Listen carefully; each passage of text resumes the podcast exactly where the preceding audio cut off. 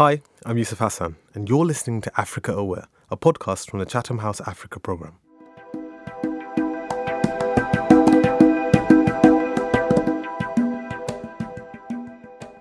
Welcome back to Africa Aware. This episode will focus on the upcoming Africa EU Summit. These summits have been taking place since the precursor of the African Union, the Organization of African Unity, met with the European Union in Cairo in 2001 at that conference, the Cairo Declaration and the Africa EU Partnership were established, a formal political channel through which the two continents could functionally work together. The second summit took place in Lisbon in 2007 and saw the adoption of the joint Africa EU strategy, which confirmed the basic objectives of this partnership. Ever since, the summit has taken place every three years, alternating between Africa and Europe to take stock in implementing commitments and providing political guidance to the work being done between the two continents. The fifth summit took place in Abidjan, Cote d'Ivoire, and due to the COVID 19 pandemic, the sixth summit, which was initially scheduled for November 2020, has been postponed until now, taking place on the 17th and 18th of February in Brussels. Whilst the summit is seen as a key moment for reinvigorating the relationship between the two continents, some commentators, including Africa Programme Associate Fellow Professor Carlos Lopez, has stated that the summit risks producing nothing more than a grand declaration of intent that have little substance. To discuss this, I was lucky to be joined by experts who provided their perspectives on prospects ahead of the summit. I was joined by Faten Aggad, who provided her expert insights on the priorities for African states, whilst Geert Laporte provided his expert insights on priorities for European states. And let's begin with Faten.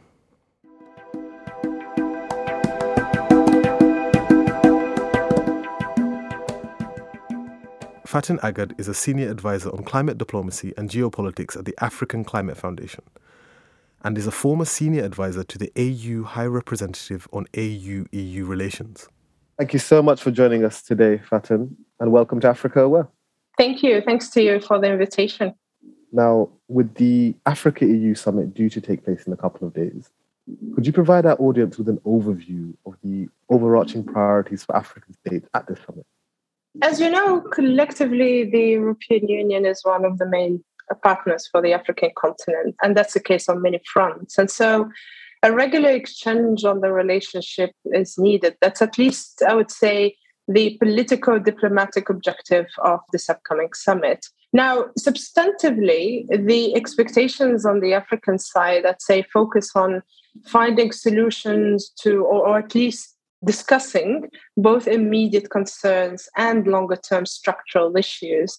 On the short term issues, as you know, the two continents have not been seeing eye to eye on the fight against the COVID 19 pandemic the, the different decisions by the EU and its member states, be it on hoarding vaccines, uh, not supporting a multilateral solution to allow temporary access to patents at the level of the WTO, or more recently to close its borders to several Southern African countries, have increased tensions, as we know and, and why the EU signaled that it would dedicate 20 million euros to help boost vaccine fill and finish capacity in general. The challenge is how to address immediate challenges such as access to vaccine, recognition of vaccines, mobility of Africans. So, those are, are, some of the immediate issues that would be on the table.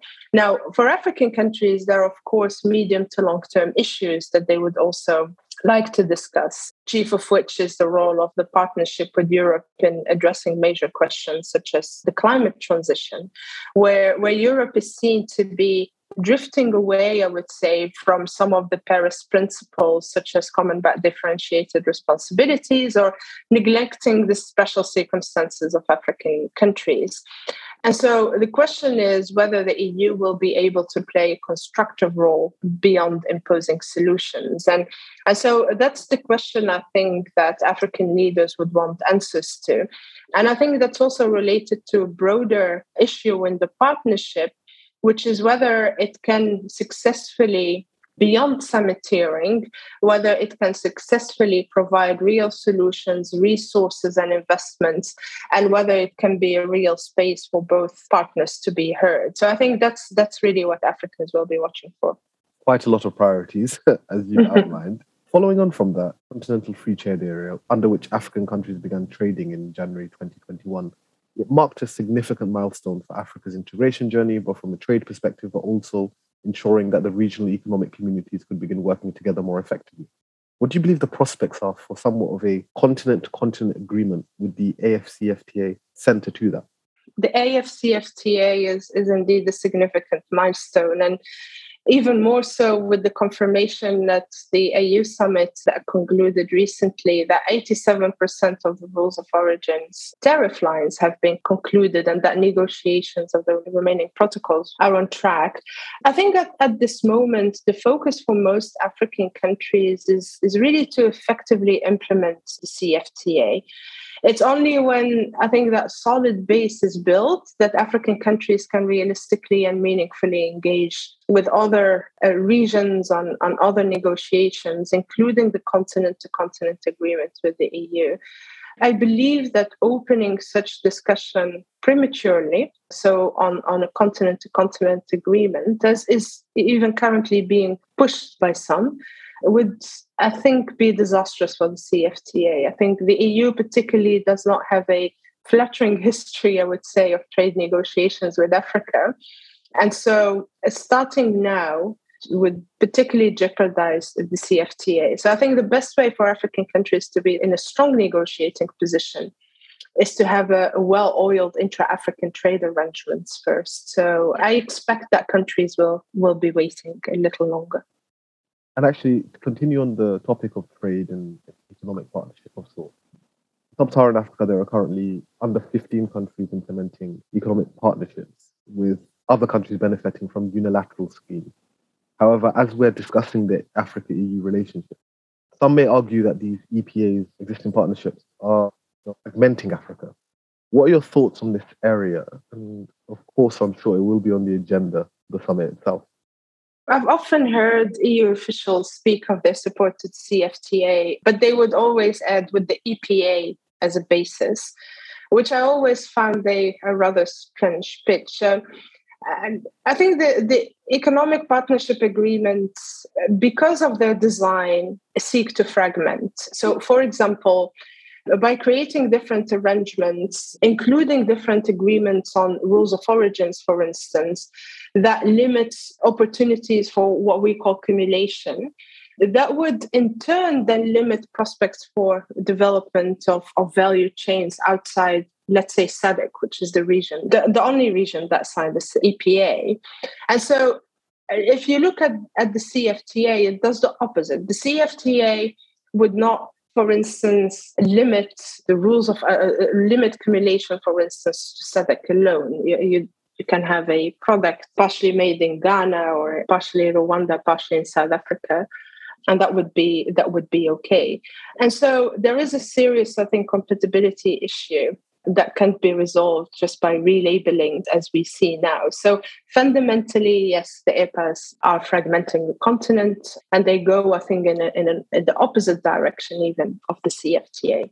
Continuing on the topic of partnerships and actually you know, a globalized world of sorts, the EU has, of course, launched recently its new Global Gateway Initiative. What do you believe the prospects are for this? And you know, how will the EU approach somewhat compare with other global powers' engagement with Africa. For example, China with the Belt Road Initiative and the Forum of China Africa Cooperation, that of course took place just a couple of months ago. I think the announcement of the Global Gateway is in itself positive. And what I mean by that is that it's an indication that the EU wants to be seen to be playing a role on issues that are so critical for the African continent, uh, such as infrastructure. I think that's a starting point. However, the question is whether the EU will be able to match that ambition with real resources. And from what we have seen so far, and in light of the difficulties uh, that the European Commission is facing in really mobilizing funding from its member states under the umbrella of, of what it calls Team Europe, I think there will be little additionality, meaning there will be little new money for the global gateway to really represent a meaningful, I wouldn't say alternative, but a, a meaningful complementary initiative to, for instance, the Belt and Road Initiative.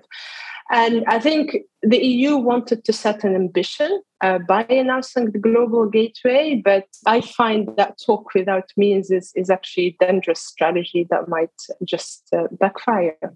Most definitely. And actually, to follow up slightly on that question, you mentioned the Belt Road Initiative, and I did as well, of course. You also have Russian engagement. You also have the American method of engaging with the African continent, which has differed over the last couple of decades with different presidencies. Yeah. There seems to be a summit every month, whether it be mm. Korea, whether it be Japan, whether it be Russia, whether it be Turkey, that took place, of course, in December, FOCAC as well. You know, how does African agency fit into this? Do you see what I mean?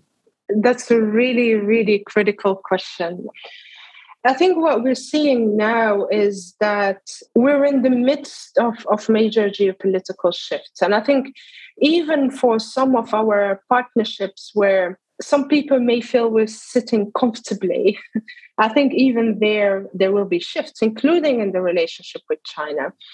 And so I think in, in terms of the question that you're raising on agency, I think it becomes even more critical for African countries to proactively uh, shape those relations. I think we've moved quite some way, uh, largely thanks to a, a change of generations, I would argue, particularly among technical people. But I think there's still more to do in terms of strengthening, for instance, our foresight capabilities to avoid the situation whereby we are reacting to changes and actually start being an actor in shaping them. I think we also need to recognize that the continent has a great potential. I think certainly considering the mega trends that we see in terms of uh, population growth, in terms of uh, renewable energy capabilities. And so the continent does have a lot to offer.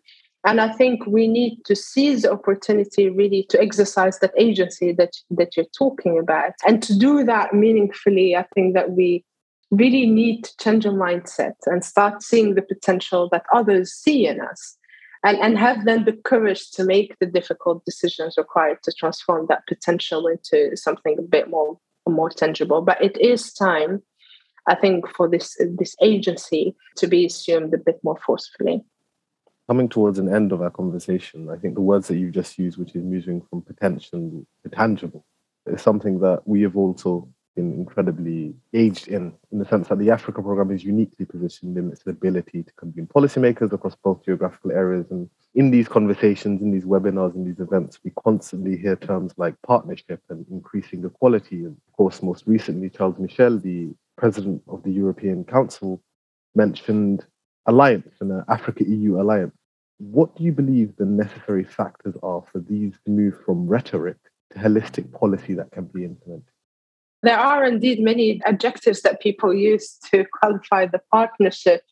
I mean, the term alliance, for instance, that Charles Michel uses is an interesting one because I think it, it challenges African countries or it gives the impression that, that African countries should align with one party or, or another party in this broader geopolitical game that we were talking about, uh, which I do not find a particularly wise move.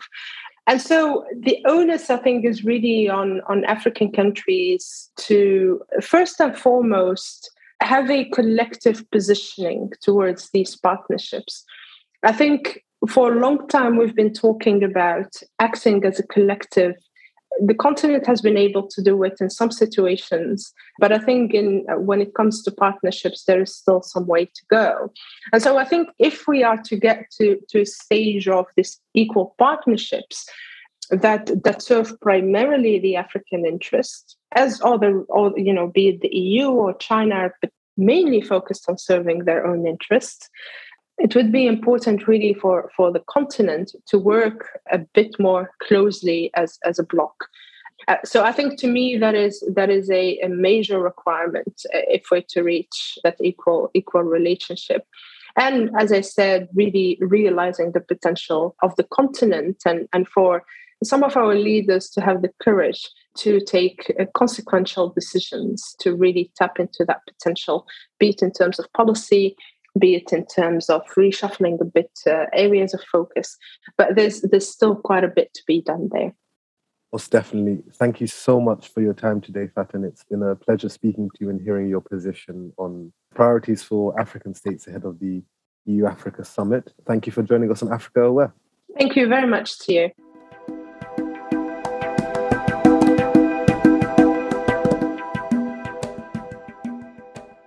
Geert Laporte is the director of the European Think Tanks Group, the ETTG, a network of leading European think tanks with 350 policy researchers working on EU international cooperation for global sustainable development. He's also a senior executive at the European Centre for Development Policy Management, the ECDPM. Thank you so much for joining us here on Africa Aware today, Geert. It's a pleasure to have you. Thank you very much, Yusuf. Uh, absolutely a pleasure to, to be here with you and with Chatham House.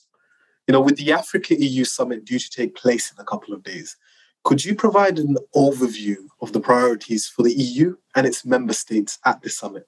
Yes, I think uh, the European Union is putting forward a number of priorities. And the first priority is, I think, that they would like to impress their African partner with a major uh, program of economic development and investment. Uh, it refers very much to the global gateway. Uh, Europe would, to some extent, copy uh, China with its Belt and Road initiatives. In Europe, uh, we call this the Global Gateway Investment Package.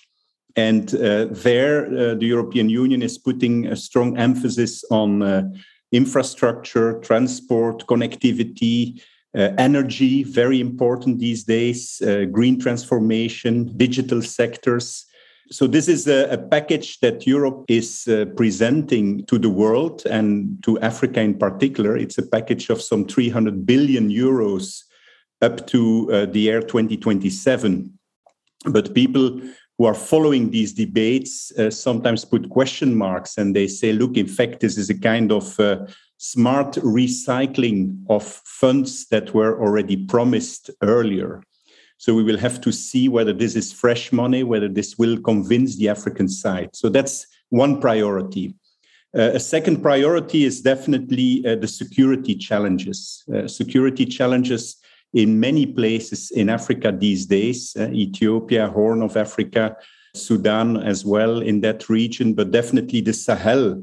Uh, the Sahel is really giving uh, the EU a headache, particularly a country like France that had uh, and still has uh, troops in Mali but that is seeing or confronted more and more with certain uh, negative reactions amongst the populations against uh, the French. And we also see that some of the military regimes that have taken over in Mali, Burkina Faso, Guinea, uh, and other places in West Africa, that these military regimes are looking for other allies. And this is particularly the case with Mali where alliances are being made these days with the mercenaries of the Wagner Group, which is very closely linked to, to Russia. So, security will be a big, big challenge. Uh, fighting terrorism for the European Union, absolute priority as well in this summit.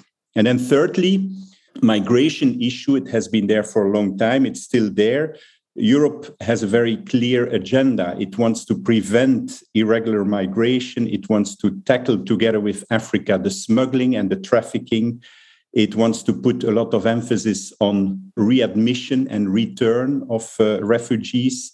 And there, the African side might be a bit frustrated. I could well imagine that the labor mobility, the legal pathways for Africans to get into Europe might not be given the same attention as uh, the border management issues. And then, last point that I would like to mention, uh, where Europe is always uh, putting a lot of emphasis on, is the um, joint cooperation between Europe and Africa in the multilateral system.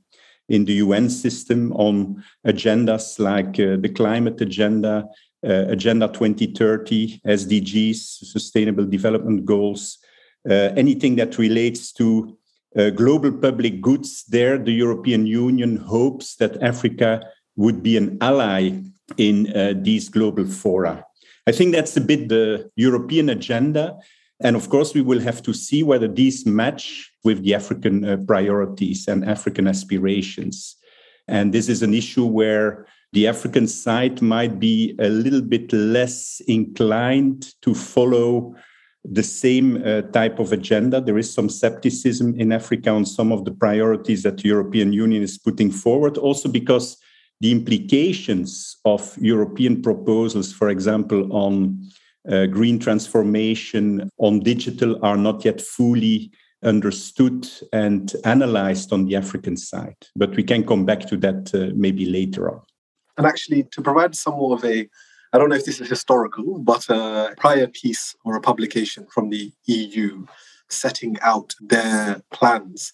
In early 2020, the EU set out a joint communication titled Towards a Comprehensive Strategy with Africa. And this promised a move towards partnership based on mutual and respective interests. The question I have for you is how much has and will the COVID 19 pandemic cause a divergence away from the initial plan set out in this document? Yes, that's indeed in terms of timing, this was the wrong timing. I remember that we were in Addis Ababa organizing with African think tanks and, and European think tanks a kind of uh, reflection around the 10th of March 2020. And, and just a few days later, we went into lockdown in uh, the world, and uh, the EU communication was issued, if I recall well, on the 9th of March 2020. So the day that it came out, it was already out of touch with the new reality, eh? the new reality being the pandemic, one of the dimensions that was hardly covered in this European strategy with Africa. Eh? The Europeans had stressed very much the digital agendas, the green transformation, the energy agendas, but nobody was really talking about uh, pandemics, was talking about health. And I think that because of the, the COVID uh, crisis, the momentum of this uh, European communication or this European strategy with Africa got lost because there was a momentum in March 2020. Uh, Ursula von der Leyen, as uh, president of the European Commission, used her first week in office in uh, at the end of 2019 to travel to uh, Addis Ababa to the African Union. It was her first official travel Charles Michel, as president of the council, also had traveled to, to the African Union. So the symbolic gestures by the Europeans at that moment were really, look, Africa matters to us. And then we've seen that there was almost for two years a standstill in this relationship with a postponed summit, uh, postponed from October 2020 to the new dates now next week 17 18 february 2022 but that's a long period that there was hardly any interaction between both continents. And i think this really affected the partnership and then of course you could say the way the pandemic has been handled by the European side also uh, caused uh, some type of irritation on the African side. Uh, I think the Europeans have clearly stressed several times that nobody was safe until everybody was safe.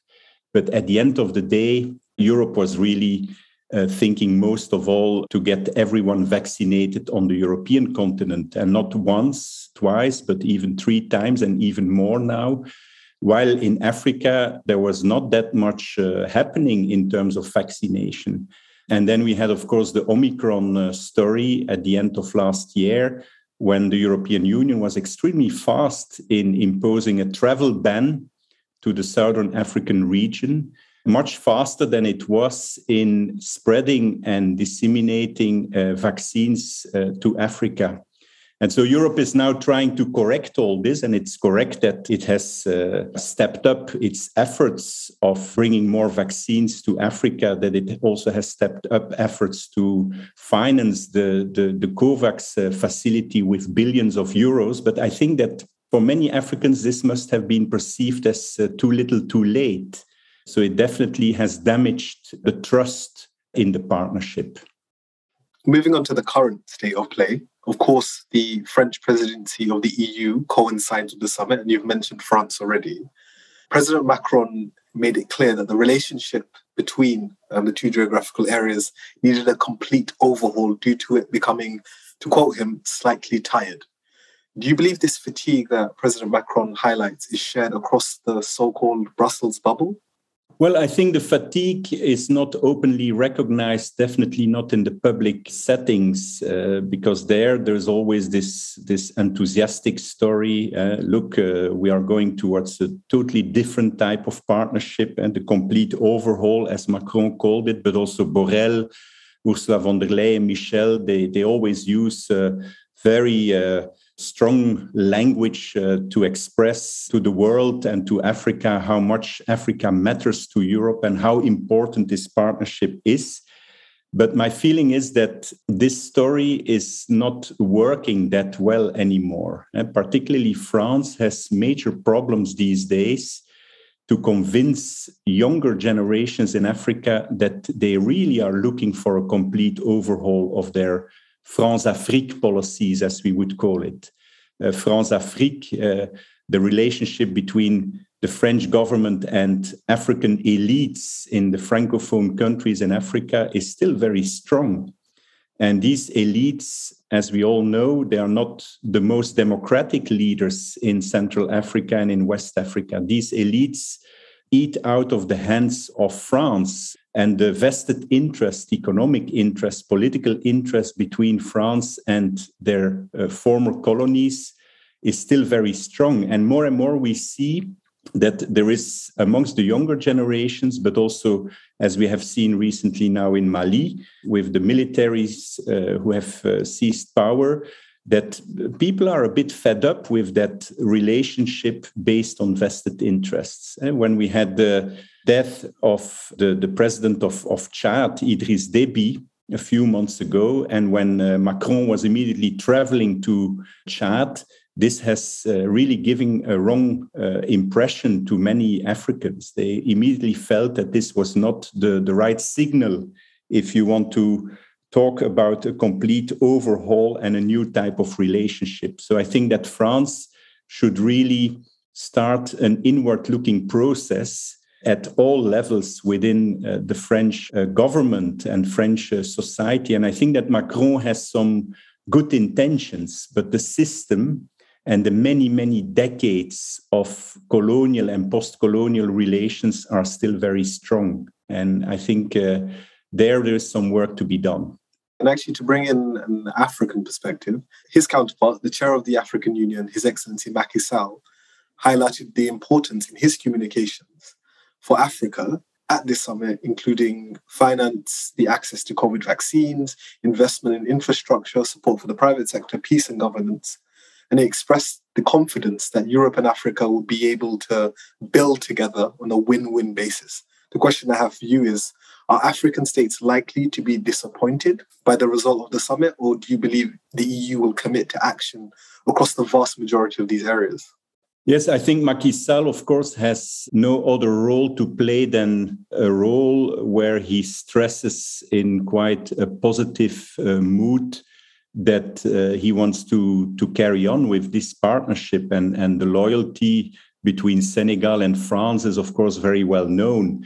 So what he says is fully uh, legitimate. I think there's definitely uh, work to be done in many respects: uh, COVID vaccines, infrastructure, private sector development, uh, peace, governance. Nobody will disagree with all this, but I think what is uh, lacking is a concrete overview of positive change in practice. We see the declarations, we read lots of declarations in all these summits, but we do not always see appropriate action taking place. And maybe the proposal to have an European Union, African Union ministerial follow up committee will put more pressure on both sides in the partnership to follow up on their commitments and to see whether things can really be realized in practice. But honestly, I'm not sure whether this will happen because essentially, this is a partnership that is still very much based on old style. I would almost call it North South cooperation, eh, with one party that brings in money and the other party that needs to behave in return for the money that the European side is offering. And as long as that relationship of dependency continues, I think that it will be very difficult to to change uh, some of the practices that we that we have come across and that we know for for quite a few decades. So um, actions speak louder than words. Let's see where we get after this summit in terms of follow up. But I'm not convinced that it will uh, be that positive. And actually, to bring a point that you mentioned earlier regarding the EU's new Global Gateway Initiative, It'd be great to hear your thoughts on what the prospects are for this. And actually, how will the EU approach compare to some of the other global powers' engagement with Africa? An example being, of course, the Belt and Road Initiative by China. Russian engagement on the continent is, of course, wide. You have the Turkey Africa Summit that took place in December. There are various fora for discussion between you know, global powers and, and, and bilateral relations to be strengthened. How will the EU's approach differ? Yes, I think one of the errors that the EU is making, in my view, is that they are copying what others are good at and what others are doing reasonably well. And the Belt and Road Initiative, what China is doing, seems to be appreciated in, in many countries. Of course, uh, there's also criticism uh, that it has created a major debt burden and so on and so on. But basically, what Europe is trying to do with the Global Gateway Investment Package is a kind of copying of what China and others are also doing in Africa, uh, putting a lot of emphasis on uh, transport, infrastructure, energy, transformation of the economies, green transformation, digital agendas. There's nothing wrong with that.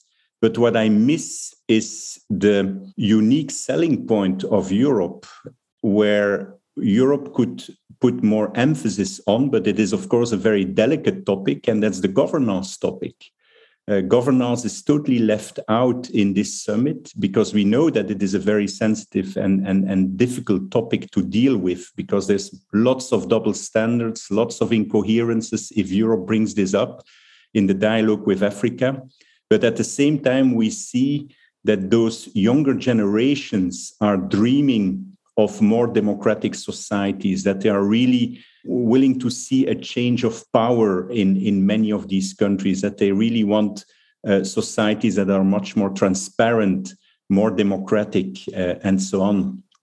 And I think that the European Union, in that respect, if it were dealing with Africa in a consistent manner, that it has something to offer. The European model is a model that is based on dialogue that is based also on uh, social equity as much as possible. It's also under pressure these days in Europe. Democracy is also under pressure in a number of EU member states. But still, I think that the European Union has there a comparative advantage over China, Turkey, and a whole range of other players in Africa, not to mention Russia. So this is something that that the Europeans should use more but in a consistent manner. Eh? Let's be very clear. If you don't do this in a consistent manner and you use double standards in treating uh, African uh, and dealing with African leaders, then of course you will have a, a major problem. And if you don't recognize that you also have problems at home, you also are not able to, to convey a credible story to the African side. But I think there we could do better. We could invest more and make sure that this agenda is not neglected, making sure that we have all types of uh, uh, mechanisms that also try to grasp the new dynamics in Africa. And there's a lot of new dynamics amongst the younger generations, high expectations. Are we, with these summits, reaching out to these generations? Are we reaching out to those startups in economic and digital sectors? Are we reaching out to all types of human rights organizations who are doing remarkable work, sometimes in the most difficult conditions? I'm not sure whether the European Union is uh, capturing these dynamics well. Really, really interesting answer there, and I think I think you are completely right. The unique selling point of the EU seems to be absent in much of what is currently being proposed, and actually to, come towards somewhat of an end. The Africa program at Chatham House is uniquely positioned in its ability to convene policymakers from across both geographical areas. We constantly hear terms like partnership and increasing equality. And most recently, Charles Michel mentioned that there was a need for an Africa EU alliance. It'd be interesting to hear your perspective on the necessary factors for this to move from rhetoric to holistic policy that can actually be implemented. Yes, maybe let me try to put a few proposals on the table in that uh, in that respect. I think first of all, we should avoid only talking and bringing good news shows. Uh, big words at a certain moment may sound very hollow. um, I think it's important that we carefully look at where, in each of the priority areas of the partnership, where the European and the African agendas match and where the agendas diverge. And we should discuss this very openly. And this is hardly done in these summits. I think you need to prepare this with think tanks, and there, Chatham House and others can really make a useful contribution. You need to look at what are the issues, for example, on the trade chapter or on the migration chapter. Where is it that there is a match of the agendas? Where are the divergences? And let's negotiate Let's make sure that the policymakers at a certain moment start negotiations and also make concessions, concessions on issues that matter to the other part. And that brings me to my second point. In Africa, there is a perception that Europe never has made concessions on issues that really matter to Africa. And I think this is mainly related to the north south relationship that we still have. One party bringing in money and the other party at the receiving end. This is never going to lead to a balanced type of partnership. It is absolutely unthinkable that institutions that are sometimes funded by the donor community will be taken seriously by these same donors when they have to defend the interests of their continent. And I think there the African side could do more to break with these chains of dependency on aid from the European Union by investing more in domestic resource mobilization, mobilizing matching funds when there are joint initiatives, for example, on peace uh, corps and, and, and, and initiatives. Make sure that the African side is also bringing in their resources in the initiatives that are jointly undertaken. That would totally change the relationship. It would break the chains of what I would call a dependency relationship. And that is absolutely needed. But this is difficult because aid has created vested interests. It has created strong vested interests with elites in Africa and business interests in Europe. And so this is going to be uh, needing a lot of visionary leadership on both sides to break with that type of relationship. And then, thirdly, what I said already, I think the capturing of the positive dynamics beyond central governments, eh, the, the non state actors, the private uh, entrepreneurs, uh, small and medium entrepreneurs, young people who are really the future of the African continent, and with the galloping demography, jobs will be needed. These are the dynamic forces of society. We should much more reach out to these key players through exchange programs, not necessarily with big funding. Small subsidies can make a big difference, but this requires much more investment in understanding the dynamics that are going on, that are taking place in Africa beyond the heads of state, beyond these central governments. And then lastly, I think uh, we need to have adequate follow up mechanisms. Uh, once you have these summits, everyone immediately falls asleep again for the next three years. And then we come back when there is a next summit. Next time it will be in Africa. And then everyone wakes up again two weeks before the summit. Uh, I don't think that this is the right way of dealing with this partnership. So we should make sure that this is a partnership that continues also in between the summits so much for those incredible responses to my questions. I'm sure our audience will be deeply appreciative of your insights. It's a pleasure to have hosted you in Africa Aware, and thank you so much. With uh, pleasure, Yusuf.